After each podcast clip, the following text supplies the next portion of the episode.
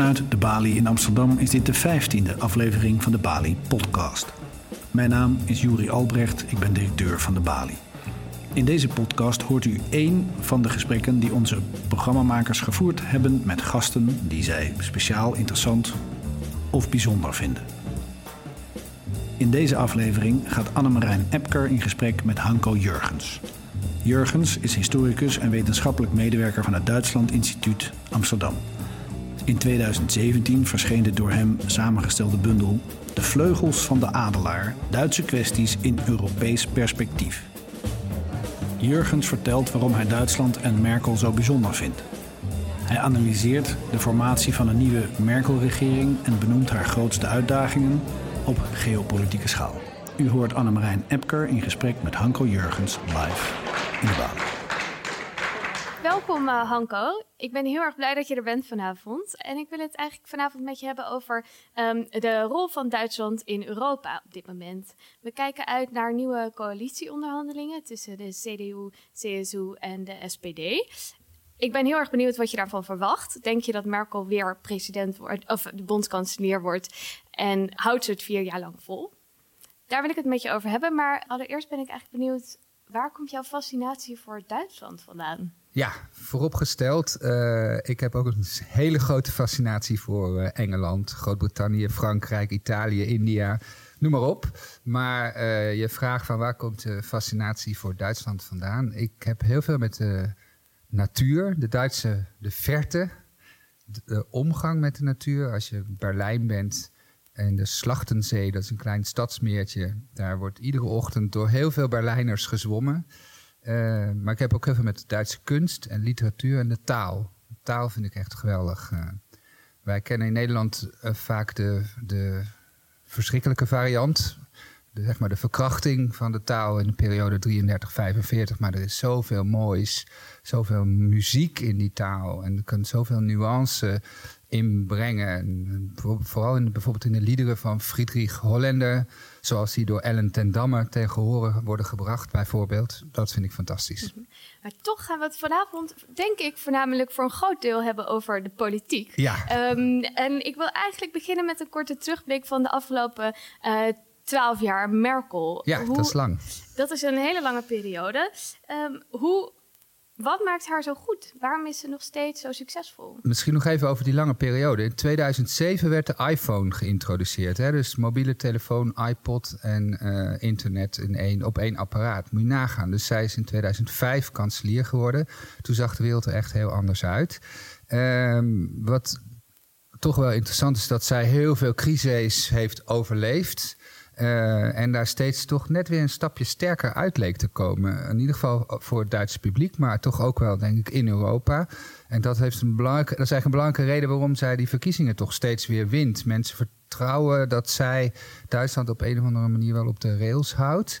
Uh, maar het is ook wel een reden waarom er heel veel mensen in Duitsland haar, nou, je zou bijna zeggen, haten. Omdat ze komt vrij apolitiek over. Ze heeft niet de neiging om grote vergezichten te willen schilderen. Uh, en daardoor zijn vooral bijvoorbeeld bij de SPD wordt er steeds gedacht van ja, die mevrouw die is een soort bestuurder, past op de winkel, heeft geen ideeën. Wij brengen de ideeën in en zij gaat er met de stemmen van door. En je had het over die crisis. Waarom, wat maakt haar zo goed in het managen van die crisis? Nou, dat ze heel erg stapje voor stapje uh, dossiers eigenlijk uit elkaar rafelt. Uh, en dat ze een enorm uithoudingsvermogen heeft. Dus in onderhandelingen en ook niet alleen zeg maar letterlijk door nachtenlang uh, door te onderhandelen, maar ook uh, vasthoudt aan bepaalde standpunten die soms in het begin helemaal niet populair zijn, maar dan uiteindelijk toch uh, in ieder geval het zo draaien dat het voor Duitsland op een redelijk goede manier eruit komt. En dan heb ik het natuurlijk over de Griekenland-crisis. de, zeg maar, de manier waar, en, en, en waar, waarop met Cyprus de bankencrisis is omgegaan. dat is vooral dan in Europa, maar toch ook wel een beetje met ja, dat, die, on, dat, die onrust buiten Europa van al die mannetjes als Poetin, Erdogan en Trump. Uh, daar staat zij op zo'n andere manier in. En zo, ja, het eigenlijk toch een beetje baken van rust, lijkt het in ieder geval te zijn. Waardoor ze inderdaad in Europa toch ook wel zeker zin populair is. Maar ja, er zit natuurlijk tegenover de vluchtelingencrisis, waar zij een hele andere rol had, een andere positie en ook heel veel kritiek over zich heen uh, kreeg. Uh, en dat, dat maakt haar positie in Duitsland uh, ook ja, interessant in ieder geval. Ja, want een belangrijk voorbeeld, denk ik, van, uh, van zo'n crisis die ze uiteindelijk, nou, daar kun je, kan je het over eens of oneens zijn of ze die goed heeft weten te managen. Maar het moment dat Merkel riep, weer schaffen das, werd een bepalend moment in haar carrière, denk ik, in 2015. Ja. Um, wat de, waarom denk je dat zij dat, dat zij zo'n links perspectief koos op die vluchtelingencrisis. Ze was linkser dan de SPD.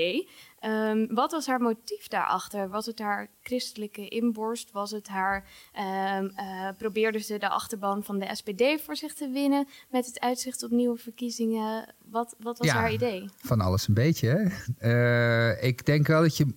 Uh, de discussie binnen de Europese Volkspartij, dat is zeg maar de Europese Christendemocratische Partij, uh, daar een beetje in, dat perspectief ook moet zien. Want aan de ene kant binnen die Christ, Europese christendemocratie staat Viktor Orban, die ook deel uitmaakt van die, die dus zegt van ja, uh, wij verdedigen het christendom tegenover de, de islam, die met grote golven bij ons binnenkomt. en aan de andere kant staat de paus, en mevrouw Merkel eigenlijk, die voor toch ook een beetje voor christelijke barmhartigheid staan en vinden dat, men, dat je mensen in nood in ieder geval moet helpen.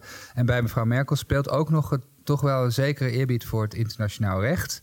Wel, weliswaar be, uh, tot, zekere, tot op zekere hoogte, want als je ziet hoe ze nu omgaat met vluchtelingen.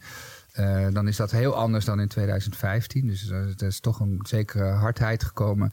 Uh, Hoe uitzicht dat precies? Nou ja, de, op dit moment worden natuurlijk heel veel vluchtelingen tegengehouden bij, in Libië. maar er is een enorme stroom in Noord-Afrika richting het noorden. En al die mensen worden bij wijze van spreken weer teruggestuurd in de woestijn. En die hebben het bepaald niet, uh, niet goed. Uh, de vluchtelingen in Griekenland, er zijn ook een heleboel vluchtelingen vast komen te zitten. Ook daar is eigenlijk geen oplossing voor. En dat kun je natuurlijk allemaal niet aan mevrouw Merkel wijten. Maar uh, het is wel duidelijk dat uh, die, die, die open deurpolitiek die er in 2015 was, daar is een, een, een einde aan gekomen. En daar wordt dus nu op een andere manier mee omgegaan. En dat is gewoon ook politiek lijfsbehoud. Want als ze dat anders had gedaan, dan, ja, dan was het hommeles gebleven in Duitsland. En dat, ja, ik dat had kon inderdaad ook, niet. ook wel een beetje het idee, um, toen ze dat riep, van verspeelt ze hiermee niet haar hand? Is het niet een veel te groot gebaar wat ze uiteindelijk niet waar kan maken en wat uiteindelijk alleen maar stemmen in de richting van de uh, AFD stuurt? Ja, nou het, het, moment dat, dat het gebeurde, zeg maar, uh, ze heeft hij eind uh, augustus dat gezegd, weer Schaffendas. En toen begin september kwamen al die vluchtelingen uit Budapest richting de Oostenrijkse grens.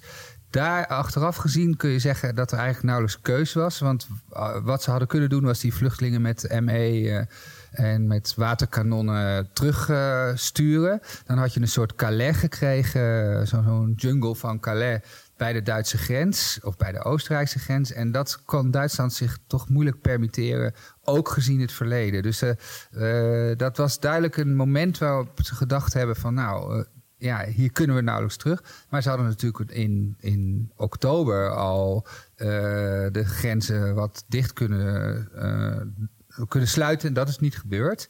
Uh, dat is pas eigenlijk veel later gebeurd. En ja, daar zie je duidelijk dat Merkel toch zich vasthield aan een aantal principes. en dat dat ook, ja, dat ze daarvoor staat. Daar wordt ze ook wel om verguisd, maar ook om geprezen. Ja, dat is net hoe je ernaar wil kijken. Ja. Want wat verwacht jij van de komende vier jaar? Als ik kijk naar de geschiedenis, voor zover uh, ik mijn feiten op een rijtje heb, is het nogal, is de gemiddelde houdbaarheidsdatum van een politicus zo rond de 8, 12 ja. jaar. Nu heeft ze natuurlijk een aantal voor, voorgangers, uh, zoals Kool en Adenauer, die het ook lang hebben volgehouden. Zeker, maar ja. hoe zie jij haar houdbaarheid? Er liggen er crisissen op de loer um, waar ze zich toe moet verhouden. Nou, wat ik heel interessant vind is dat ze, uh, volgens mij verandert ze toch niet veel. In de zin van dat zij, het is typisch een politicus die de kaart op de borst houdt. Hè? Dus pas later laat zien wat ze echt wil. en zeg maar die visie toont door besluiten nu te nemen en niet zozeer door uitgebreide vergezichten te willen tonen. Maar aan de andere kant zie je natuurlijk, de economie gaat heel goed. Er liggen in Europa allerlei kansen om zaken te veranderen. En ik denk dat in deze termijn uh, bondskanseliers uh, die langer zitten, ook denken aan de geschiedenisboekjes. Van ja, hoe kom ik uh, later over? en daar zal ze toch duidelijk haar klus willen afmaken. En die klus is toch natuurlijk de Europese Unie in een nieuw vaarwater brengen. Dus ik denk dat er eigenlijk best veel staat te gebeuren samen met Macron. Niet zoals Macron dat wil, daar geloof ik helemaal niks van. Maar dat er wel degelijk bijvoorbeeld een nieuw Europees Monetair Fonds zou kunnen komen. Uh, dat die eurozone er dus heel anders uit uh, gaat zien. Zij gaat de brexit-onderhandelingen uh, niet leiden. Maar dat is wel onder haar kanselierschap wordt dat natuurlijk toch een belangrijk ding. En Duitsland is dan toch een heel belangrijk land dat positie inneemt tegenover Groot-Brittannië. En ja, dus het worden hele interessante tijden. Er gaat nog veel gebeuren. eigenlijk heel erg vanuit dat uh, ze dus opnieuw bondskanselier Ja, daar ga ik helemaal vanuit, ja. Maar dat is nog niet zo, dat is nog niet helemaal beklonken, toch? Want ja, ze ach, die arme SPD.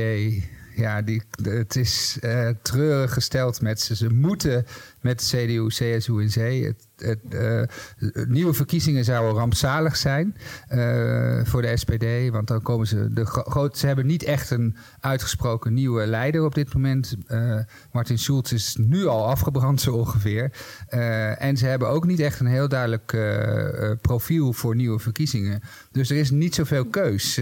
dus ze zullen er alles aan doen om nu een nieuw onderhandelingsresultaat te behalen. Maar dat zal mager zijn. Maar uiteindelijk denk ik dat het ook de leden van de SPD uh, eieren voor hun geld kiezen en dat er toch een grote coalitie komt. Want nog heel even terug naar de mislukte onderhandelingen uh, die er in eerste instantie werden gevoerd. Kun je heel even kort uitleggen welke partijen waren daarbij betrokken en waar liep het stuk? Nou, dat is heel interessant. Daar waren de, de Groenen, uh, de liberale FDP, en de CDU-CSU uh, uh, waren daarbij uh, betrokken. En het leek eigenlijk best te kunnen in de zin van dat de Groen... Merkel is ook voor milieu, is ook voor vrijhandel. maar juist op, op het terrein, op Europa, op de Europese Unie, liep het stuk. En dat had ik, moet ik eerlijk zeggen, ook al verwacht. Heb ik ook zelfs gezegd, twee dagen na de verkiezingen. Uh, want de FDP wilde heel duidelijk, wilde, dus de liberalen wilden grenzen stellen aan uh, samenwerking met Macron. En dat zou betekenen dat Merkel al in Berlijn eigenlijk uh, gebonden zou zijn aan onderhandelingen met Macron. Interessant is dat de FDP dus het Nederlandse coalitieakkoord over Europa tijdens de onderhandelingen heeft ingebracht. En toen liep het stuk. Dus het, de, het Nederlandse regeringsakkoord, zeg maar, over Europa, wat natuurlijk erg minimaal is. Nederland wil niet veel veranderen, wil vooral eigenlijk houden zoals het is. Uh, werd ingebracht in Berlijn. En dat was wat Merkel absoluut dus niet wilde. Dus dat wordt nog interessant ook in de relatie met Nederland straks. Interessant, want um, ik, wat, ik, wat mij opviel tijdens de verkiezingen... Um, was dat er in Nederland zo weinig aandacht was voor verkiezingen die bij onze buren plaatsvonden. Terwijl we lezen elke dag over Trump, we lezen over Brexit. Hoe kan het dat er zo ontzettend weinig aandacht is voor wat er in Duitsland gebeurt, politiek gezien? Dat vind ik ook heel interessant. Ik moet wel zeggen, tijdens de verkiezingen waren, was er natuurlijk wel veel aandacht. Maar Trump heeft heel veel aandacht van heel veel journalisten opgeëist. Er zijn toch ook heel veel journalisten die het heel fijn vinden om naar Amerika te kijken. Eh, om daar ook een duiding aan te geven. En, uh, aan zeg maar, de hofhouding van Trump nog eens te analyseren. Wat gebeurt er met Bannon nou die weg is enzovoort. En uh, ja, dat is natuurlijk toch ook de grote macht eigenlijk die heel, heel, erg aantrekt. Terwijl Duitsland is natuurlijk een federaal land waar veel deelstaten zijn. Uh, gedecentraliseerd is soms wat lastiger met coalitieregeringen. Moeilijker te volgen eigenlijk ook. Iets wat moeilijker te interpreteren. Ook wel wat minder sexy eigenlijk. Dat en waarom kun je toch is het wel minder sexy? Ja, de, het is natuurlijk een land wat heel erg een, een hecht aan de rechtsstaat bijvoorbeeld. Met dus een constitutioneel hof dat ook alle wet en regelgeving toetst aan de grondwet. Nou, dat staat voor ons allemaal wat ver weg eigenlijk. Dat, kunnen we, ja, dat is moeilijk te begrijpen. En dat heeft alles te maken denk ik, met de periode 33-45. Dus na de Tweede Wereldoorlog is er gezegd dat nooit weer. En we hebben een, ze hebben een grondwet gemaakt in 1949 die alle macht decentraliseert en die er eigenlijk op alle manieren moet voorkomen dat er ooit weer zoiets zou gebeuren als in de periode 33-45.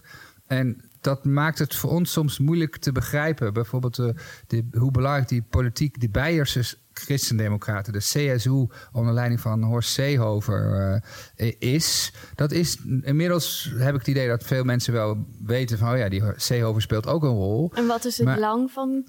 Het is echt wat, wat belang voor Nederland is, bedoel je, of niet? Ja, nou ja, het is onze achtertuin. En uh, wij maken deel uit van die economische zone, van de eurozone. En wij moeten daar ook, uh, wij moeten met elkaar door. En uh, het zou toch niet zomaar zijn dat Macron en Merkel dat samen beslissen... en wij daar helemaal niks meer over in te brengen hebben. Dus ik denk dat we daar dat de Nederlandse politiek daar een actieve inbreng moet hebben, maar ook naar het publiek toe moet bespreken van jongens, dit staat er aan te komen. Weet wat er allemaal staat te gebeuren. Als dit staat er op het spel ook. Ja, als, het, als je er tegen bent, prima. Maar dan moet, dan, moet je ook wel weten waar je tegen bent, waarom je daar tegen bent en wat er misschien een alternatief is. Ik had ook vooral heel erg het gevoel dat um, mensen de verkiezingen in Duitsland voorspelbaar vonden. Dus dat ze toch al wisten dat Merkel het zou winnen. Vond jij ze ook voorspelbaar? Of had je wel uh, twijfels, angsten?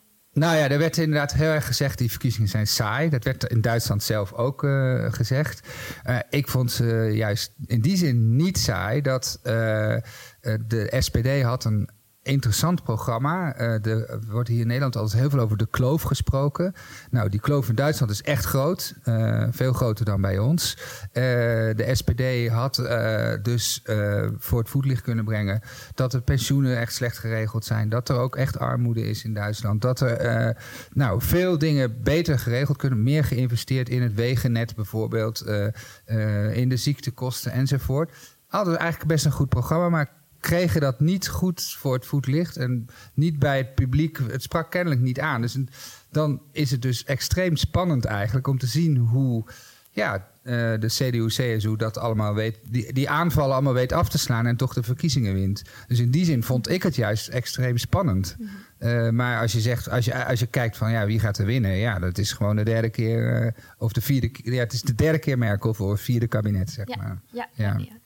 En um, als we nu vooruitkijken naar de onderhandelingen tussen SPD en CDU-CSU, wat is het grootste pijnpunt? Waar... Ja, migratie toch. Migratie. migratie. blijft uh, een, belang, uh, een grootste. Je hebt toch de Bijse CSU die wil een conservatieve volkspartij zijn. En de SPD die wil juist uh, toch ook in ieder geval er voor de vluchtelingen zijn. En daar wordt ook al uh, uitgebreid over gesproken. Vooral dan over uitzonderingsgevallen. Hoe gaan we daarmee om? Eh, CSU wil hard zijn natuurlijk. Die, heeft die wil dat eigenlijk ook geen, geen aandacht bieden, perspectief bieden aan uitzonderingsgevallen. Want dan zou je straks nog meer uitzonderingsgevallen krijgen. Voor je weet is het hek over de de. En nou ja, dus uh, wat ze dan, uh, de, de, SPD wil uh, in ieder geval daar aandacht voor. De SPD heeft ook al gezegd van die bovengrens van 200.000 vluchtelingen, dat is geen bovengrens. Dus dat is dan een soort interpretatieverschil. Maar dat is denk ik wel het meest harde punt. En dan komen er natuurlijk nog de pensioenen, de ziektekosten, verzekeringen. Dan komen nog een heleboel andere punten maar op dit punt van migratie, wat gaat daar de strategie van Merkel zijn? Hoe gaat zij die onderhandeling in? Nou, die is eigenlijk al lang uitgestippeld. Dat is heel interessant. Dus die is niet zo nieuw. Uh, wat zij wil is een uh, Compact for Africa, heet dat. Uh, dus meer investeren in Afrika, honger voorkomen, politiek daar ook echt actief betrokken zijn bij wat er in Afrika gebeurt, zodat die vluchtelingenstroom uiteindelijk minder zou gaan worden. Uh, de Europese buitengrens versterken hard maken daarvoor. Dat, uh, dat daar meer uh, Frontex is dat, hè, die is zeg maar de Europese grenspolitie, daar moet meer in geïnvesteerd worden. En dus voorkomen dat er nieuwe grote vluchtelingenstromen naar Duitsland komen. Dat is de politiek die eigenlijk al in 2016, 17 is uitgezet. En waar we nu nog mee te maken hebben, en daar hebben die verkiezingen nauwelijks invloed op, volgens mij. Oké. Spannend, uh, we zullen het zien. Ik, uh, ik wil eigenlijk door naar meer de rol van Duitsland binnen uh, Europa. Um, en hoe, hoe zie jij de rol, hoe zie jij de uh, Frans-Duitse as die er zo meteen ontstaat als we Macron en Merkel um, weer helemaal on top of it hebben? Hoe gaan zij Europa leiden de komende tijd? Nou ja, wat je krijgt is een soort vertaling, Duitse vertaling van Franse voorstellen. Dus uh, uh, Frankrijk wil een mini Europese minister van Financiën. nou, die komt er niet. maar er komt wel, dat is mijn voorspelling dan, een vaste voorzitter van de eurozone. Uh, de Duitsland wil een uh, groot investeringsfonds. Nou, dat zou er eventueel wel kunnen komen. Uh, want dat staat ook nu in het huidige coalitieakkoord. maar een, een, een sprake van een echte transferunie of zo, dat zal, niet, zal gewoon niet het geval zijn. Duitsland wil inderdaad een Europees Monetair Fonds. Dat wordt heel interessant, want dan komt er ook veel meer Europees geld vrij. Zou eventueel ook obligaties kunnen uitgeven. Dat is niet, misschien niet wat Duitsland in eerste instantie wilde, maar wat nu door de omstandigheden mogelijk gemaakt gaat worden. En dan krijg je toch een, een sterkere eurozone, een heel ander aanzien van die uh, eurozone. En ze willen op heel veel terreinen samen gaan werken. Ze willen zelfs een nieuw verdrag sluiten, een Frans-Duits verdrag. Misschien zelfs samen ook. Uh, uh, een, een, een, een, nieuwe netto-winstbelasting, een, een Frans-Duitse netto-winstbelasting in de competitie met het Verenigd Koninkrijk en de Verenigde Staten wordt dat heel erg belangrijk. Want daar wordt straks heel erg geconcurreerd, ook op de markten, zeg maar. Uh, dus er komt, wordt veel samengewerkt. Maar uiteindelijk denk ik wel ook onder de Duitse condities. Uh, uh, maar het is heel duidelijk dat Merkel heeft ook gezegd... wij willen nu een antwoord bieden op wat Macron heeft voorgesteld. En dat antwoord uh, ik had het nu vooral over de eurozone, maar het ligt natuurlijk veel breder. Dus samenwerking op het gebied van antiterrorisme, uh, defensie, milieu. Op heel veel terreinen wordt er veel meer samengewerkt. En dat is denk ik wel heel interessant hoe dat uh, zich vorm gaat geven. Want ik zie nu een soort Europese stoomtrein vormen, als je dit allemaal vertelt. Ja. Uh, maar in de afgelopen jaar zie je natuurlijk ook dat Duitsland aan de ene kant dat er gevraagd wordt aan Duitsland om een be belangrijke positie in te nemen. Om ja. een leading position in te nemen als het gaat over het managen van bijvoorbeeld de vluchtelingencrisis. Maar je ziet ook dat Duitsland zich daar heel terughoudend in opstelt. Um, bijna. Um, verlegen in opstelt om niet te veel macht naar zich toe ja, te willen klopt. trekken met het oog op het verleden ook. Het dat klinkt nu alsof we dat los gaan laten. Nou, uh, wat Duitsland het liefst ziet, is dat andere landen uh, Duitse voorstellen doen. Nou, Macron heeft een aantal voorstellen gedaan. Die, worden dan, die moeten gemodereerd worden. En die moeten natuurlijk vertaald worden naar Duitse snit. En daar kan Nederland een belangrijke rol in spelen, is mijn stelling. Want wat kan wat nou, Nederland is ook niet voor een, een, transferunie en ook niet voor grote investeringsfondsen. Uh, uh, nou, daar is, daar is dus nu al zie je dat Duitsland een beetje aan het schuiven is. Maar, uh, of voor een Europese minister van Financiën. Dus Nederland, en Nederland is niet voor een nieuw Europees verdrag. Dat is ook heel erg belangrijk. Want dat is wat nu wel in het Duitse coalitieakkoord staat. Dat bijvoorbeeld het Europees Monetair Fonds in het verdrag geschreven gaat worden. Nou, dus daar zijn allerlei onderhandelingsmogelijkheden. Nederland kan zeggen: sorry, wij hebben dat referendum gehad, dat is ons niet goed uh, bekomen. Wij willen referendum over, over een uh, Europese ja. grondwet. Wij willen niet nog weer een nieuw Europees verdrag. Dat gaat ons uh, te ver, dat gaat ons niet lukken. Dus jij denkt eigenlijk dat Duitsland Nederland ook um, in zekere zin zal gaan gebruiken, of de Nederlandse argumenten zal gaan gebruiken om Macron in toon te houden? Ja, er wordt in ieder geval een, een, flink spel gespeeld. En ik denk dat Nederland daar een, best wel een belangrijke rol in kan spelen in dat spel. Uh, en, want het is niet zo dat uh, Frankrijk en Duitsland het met z'n tweeën uh, kunnen regelen. Daarvoor zijn al die andere landen ook nodig. En Nederland is een belangrijke partner in het geheel. Want hoe zie jij de huidige positie van Rutte ten aanzien van Frankrijk-Duitsland? Ja, heel interessant. Hij is op 1 januari naar Wenen getogen om daar uh, het nieuwjaarsconcert mee te maken met Sebastian Kurz, die natuurlijk samen met een rechtspopulistische partij uh, regeert. Uh, dus waar Nederland voorheen een brug sloeg met Groot-Brittannië, zou het nog wel eens nu kunnen zijn dat Nederland de contacten met Oost-Europa aanhaalt en daar een brug slaat met Oost-Europa. Dat ben ik dus erg benieuwd naar. Maar ik vind tot nu toe, als je kijkt naar hoe, wanneer Nederland effectief invloed gehad heeft, dan is het eigenlijk altijd in het contact met Merkel geweest. Dus uh, Rutte kan van alles en nog wat willen, maar uiteindelijk als hij echt invloed wil hebben, dan moet hij naar Berlijn. En daar uh, uh, gesprekken aangaan met mevrouw Merkel. Dat doet hij. Ik hoor wel eens dat hij ook heel vaak telefoneert met haar. Ik las dat hij elke zaterdag met Merkel belt. Ja, dat, maar of dat ook werkelijk zo is, weet ik niet. Maar dat heb ik ook gelezen. en dat is denk ik heel erg belangrijk, want dat zijn de momenten waar uh, natuurlijk echt invloed uitgeoefend kan worden. Maar vind je niet dat Rutte ook zelf meer op de voorgrond moet treden in Europa? Ja.